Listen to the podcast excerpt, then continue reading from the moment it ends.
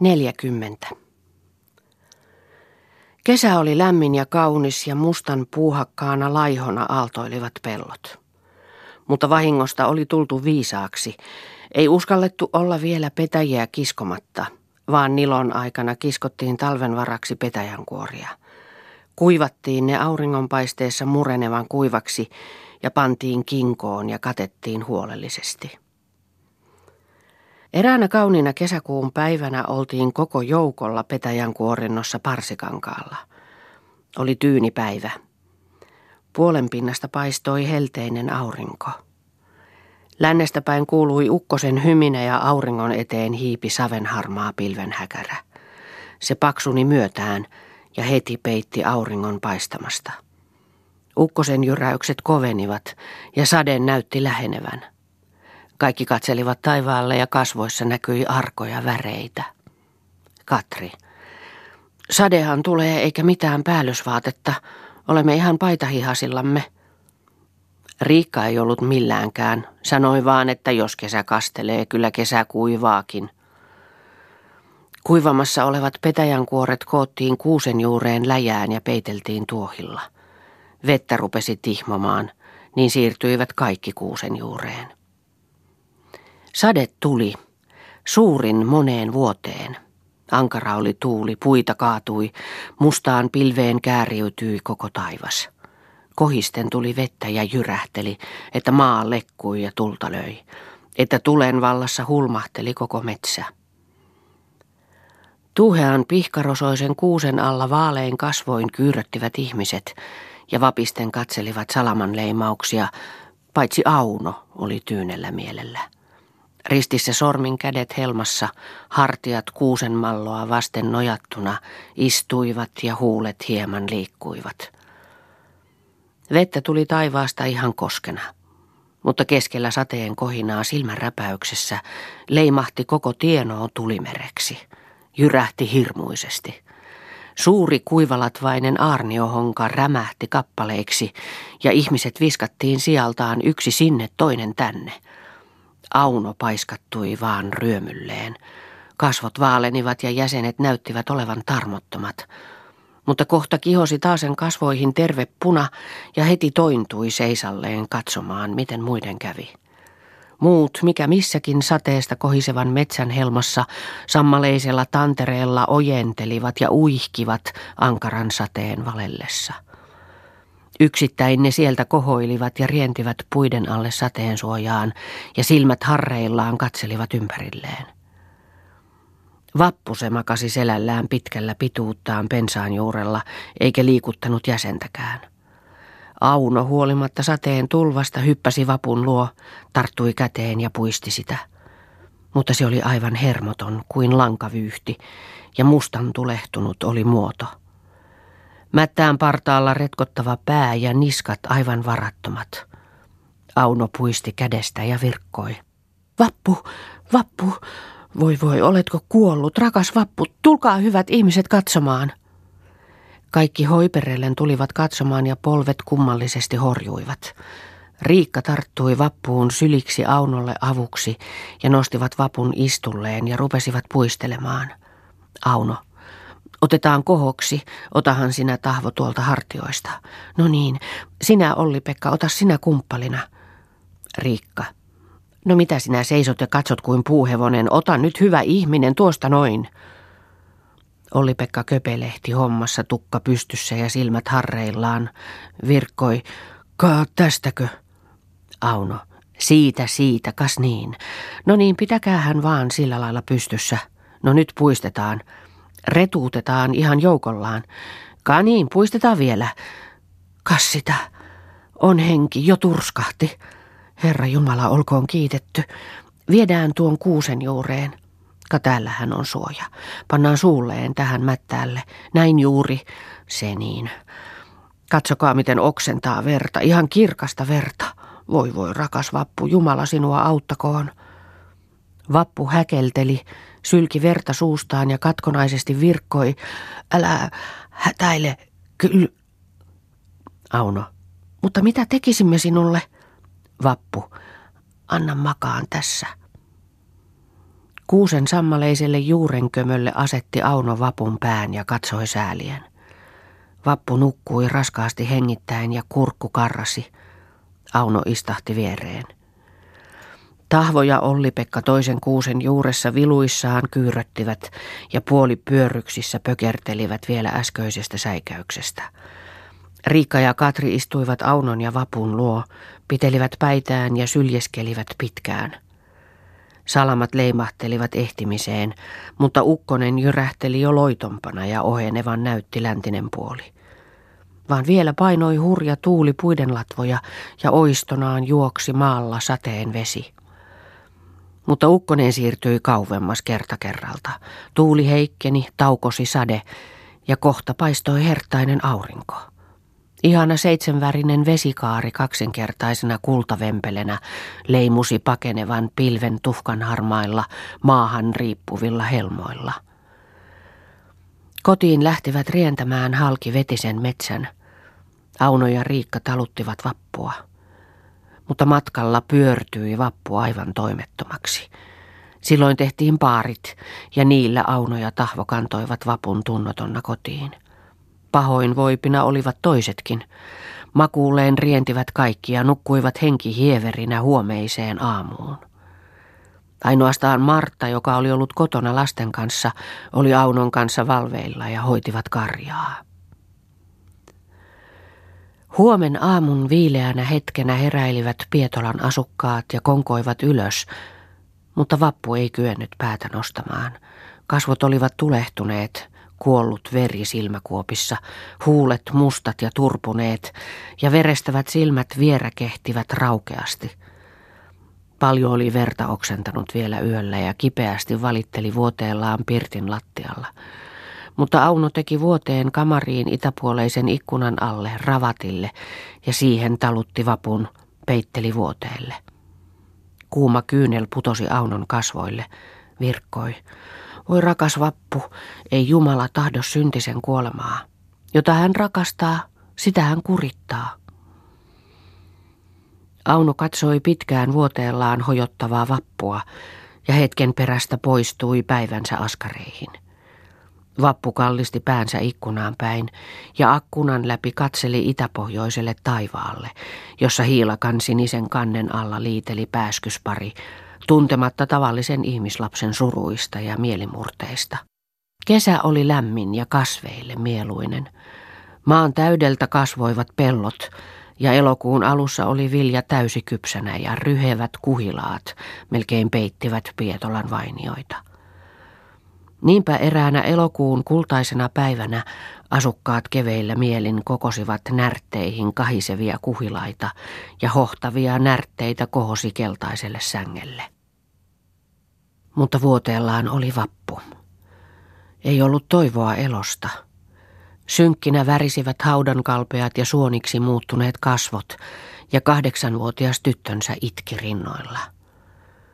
Täytyneellä sydämellä sammaltain katkonaisesti virkkoi äiti, sinun tähtesi eläisin, rakas Anni. En tietäisi rakkautta olevankaan, jos ei olisi sinua. Siihen katkesivat sanat. Kyyneleet valtasivat ja mieli murtui. Koetti sanoa vieläkin, mutta ei voinut. Koetti uudestaan ponnistaa voimiaan, mutta sana sekausi itkun turskaukseen. Anni, Aina joka päivä olemme rukoilleet, että pääsisit taivaaseen, mutta saanko minä tahtoa Aunotätiä, että rukoilisimme elämää? Kuule äiti, saanko tahtoa Aunotätiä? Kyllä Jumala kuulee. Jumala on aina meidän luona, kun me rukoilemme. Aunotäti on niin sanonut. Äiti, saammeko rukoilla? Kuule, saammeko? Kuule nyt äiti, saammeko? Vappu ei virkanut myöntymystä eikä kieltoa tuhki vaan tuskaisesti ja kyyneleet juoksivat virtana. Mutta kun Anni yhäkin pyyteli, niin huokausten seasta kuuluivat sanat, eläisin sinun tähtesi. Anni juoksi pellolle Aunon luo ja ilosta loistavin kasvoin tarttui syliksi Aunoon ja virkoi. Äiti tahtoisi elää, rukoillaan Jumalaa, että äiti saisi elää. Voipihan Jumala käskeä pois äitin luota kuoleman. Auno laski lyhdessylyyksen kykään luo ja katsoi Anniin. Annin loistavat silmät olivat vakavasti renkaillaan Aunoa kohti ja kasvot totisina. Auno katsoi Anniin. Näkyi ajattelevan hieman, sitten virkkoi. Kyllä Jumala voipi käskeä kuoleman pois, jos tahtoo. Mutta tapahtukoon Jumalan tahto.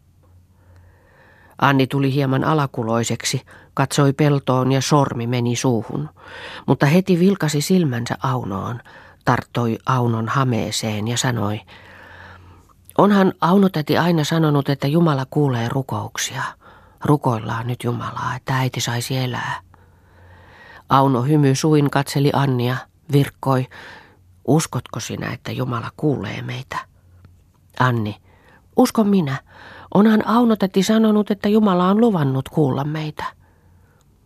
Aunon kasvot värähtivät. Taputti Annia kasvoihin ja loistavin silmin virkkoi. Sinä lapsikulta, kun sinä uskot, niin sinulle tapahtuu. Auno lähti kävelemään, mutta Anni tarttui Aunon käteen ja hyppelehti siinä. Niin käsi kädessä menivät rannalle ja sen ison petäjän juureen lankesivat kasvoilleen. Tuokion perästä palasivat. Anni rienti kamariin ja säihkyvin silmin liepsahti äitin rinnoille, virkkoi. Me Aunon kanssa rukoilimme Jumalaa, että äiti saisi elää. Anni taputteli äitinsä kasvoja ja iloisesti jatkoi. Ei äitin tarvitse itkeä, ei nyt saa tulla kuolema. Anni syleili äitiään ja poistui Aunon luo pellolle. Iloisesti hypellen hyppeli pellolla ja tuon tuostakin liemahti syleilemään Aunoa ja aina väliin kantoi kuhilaita kykäälle, jossa tahvo ja Katri hiki päässä ja hartiat märkänä latoivat kykääseen. Iltasella päivän töistä lakattua Auno tapansa mukaan meni vappua katsomaan. Mutta vappu tuskitteli vuoteellaan ja koki kätkeä Aunolta kyyneltulvaa kuohuvat silmänsä. Auno istahti vapun luo ja kysyi, mikä sinulla nyt on, oletko kipeämpi vai mikä? Kuule nyt, missä sinulla on tuska? Kuule nyt. Vapu parahtain virkkoi. Kun olen elänyt niin pahasti. Aunon kasvot välähtivät. Painoi kädellään vappua kasvoihin ja virkkoi. Vappukulta. Eihän Jumala tahdo syntisen kuolemaa. Samassa ryöpsähti maahan kasvoilleen. Pieni Anni teki samoin. Auno rukoili ääneen. Pitkän hetken perästä vasta nousivat. Hoitelivat vielä tuskittelevaa vappua ja siirtyivät vuoteilleen yönsä lepoon. Kolme päivää oli vappu ollut levotonna. Kolmannen päivän viimeinen kajas hymyili lännen ruskorannaksella. Tuikkaava pystyvalkea hämärästi valaisi kamaria. Vuoteellaan virui vappu. Hengenlähtöä katsomaan kokoutui rahvas. Kyyneleet olivat kuivaneet. Tuskan hiki virtaili kurjia kasvoja. Muita jäseniä hän ei liikuttanut, kuin päätään hän kallisteli puoleen ja toiseen, ja vireästi puhui sekavia sanoja, ja tavattoman kirkkailla silmillään katsella remautti ylös ja alas, ja joskus kiintyi katsomaan yhtä suoraa läpitunkevan terävästi, mutta silloin parahti itkemään – mutta kun sai käännetyksi silmänsä ylöspäin, niin rauhoittui ja sanoi, milloin se tulee, milloin se tulee.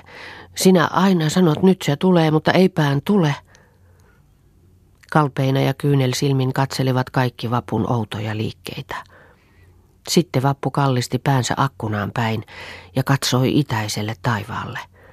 Teroitti silmänsä yhteen paikkaan. Mutta kohta levisi kasvoihin virkeä ihastus ja sylinsä ojenti sinne päin ja riemuten virkkoi. Katsokaa, katsokaa, nyt se tulee, katsokaa tuonne, katsokaa. Heti remahti huone valoisaksi.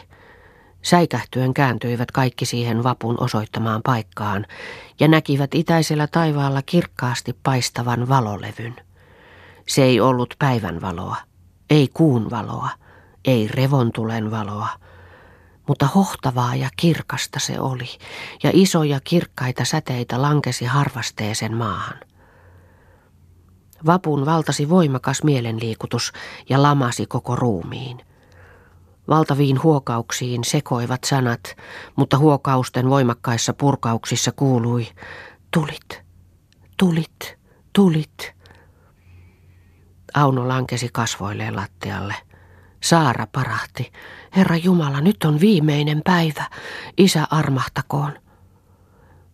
Martta kaatua roiskahti lattialle paikoilleen ja ankarasti tapasi se hänen kouristustautinsa. Saara ja Katri peittivät kasvonsa ja kyyristyivät kamarin loukkoon.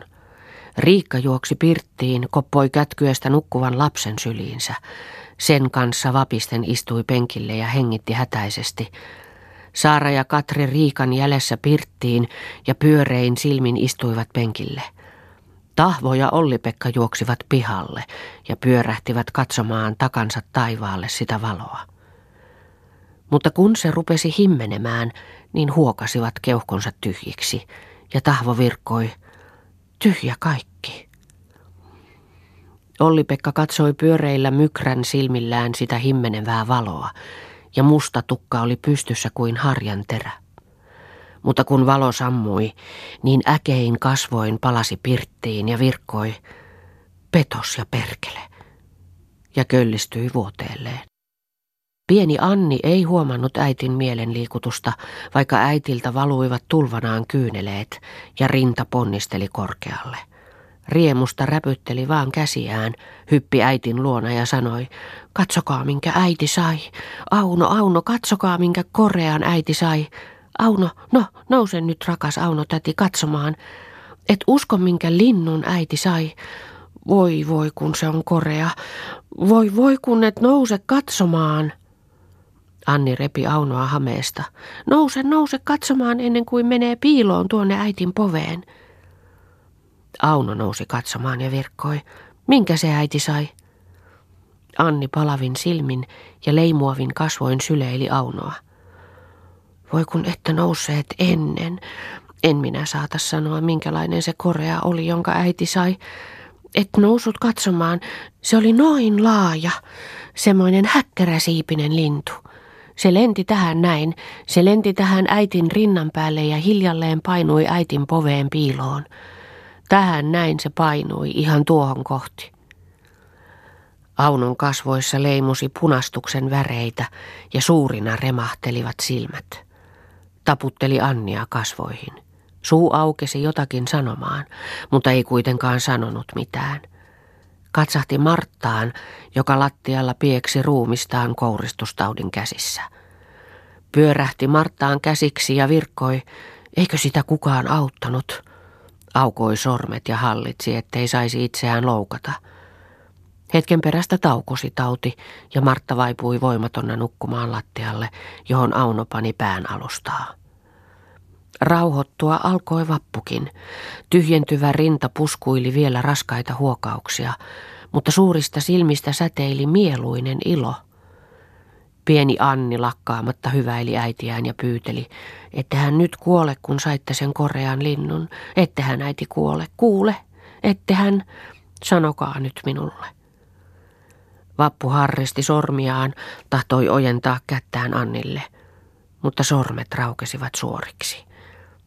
Koitti kääntää päätään Anniin, mutta ei jaksanut. Kuiskasi tuskin kuuluvasti, että elän, en kuole. Silloin Anni kilmasi Aunon luo ja virkkoi ilosta hehkuvana. Äiti elää, antaapaan Jumala äitin elää. Auno kuuristui, taputti Annia ja kuiskasi. Sinä onnen lapsi. Kiitetään nyt Jumalaa. Anni iloissaan puristi Aunoa kaulasta ja sanoi, kiitetään, kiitetään ja rukoillaan, että äiti tulisi terveeksi. Anna minä rukoilen. Samassa puristi hän kätensä ristiin, lankesi polvilleen ja rukoili. Kiitos rakas hyvä Jumala, kun annoit äitin elää. Anna äitin tulla aivan terveeksi. Anna sen linnun aina olla äitin povessa. Täti ja minä uskomme, että sinä annat äitin tulla terveeksi anna meidänkin olla terveinä. Ole hyvä Aunotadille, anna meillekin semmoiset koreat linnut, me uskomme, aamen. Anni hyppäsi pystyyn. Voi hyvä Auno, täti, kyllä Jumala parantaa äitin. Kohta nousi Aunokin ylös ja katseli uneen viihtyvää vappua. Hiljaista ja lienteää oli nyt kamarissa. Pystyvalkean riutuva hiillos vielä hieman pilkahteli uinahtelevia säteitään. Nukkuvan vapaa hengitys kuului vapun vuoteelta ja hiljaa nukkui Marttakin lattialla. Pirttiin poistui Auno ja Anni. Siellä muu väki jo nukkui henkihieverinä, mutta Katri ja Saara kädet povessa istuivat oviakkunan poskessa penkillä ja kummeksivat sitä ilmiötä. Mutta kun Auno kallistui rauhallisena pienen Annin kanssa vuoteilleen, niin vuoteilleen siirtyivät Saara ja Katrikin. Lännen metsien helmaan hiipi jo huomeisen päivän aurinko, kun vappu vasta tointui illallisesta unestaan. Istulleen seinää vasten hän nostettiin, mutta kammottava oli tuo luiksi rapistunut haudan kalpea olento. Varattomina riippuivat luiset kädet ja pitkät sormet olivat kuivat kuin kuusen oksat. Kurjasti riippui kaulalla imekkeiksi vanuttunut ruskean kellertävä tukka ja heikosti nytkähteli väsynyt rinta. Kummikseen sitä tuli muukin väki katsomaan. Mutta vapun kasvoissa oli tyynesti virkeä loimo. Suoniksi kuihtuneet silmät säteilivät kirkkaina, kun katseli ilta-auringon mieluista hymyvaloa Teiri Harjun tummulla metsäisellä rinteellä.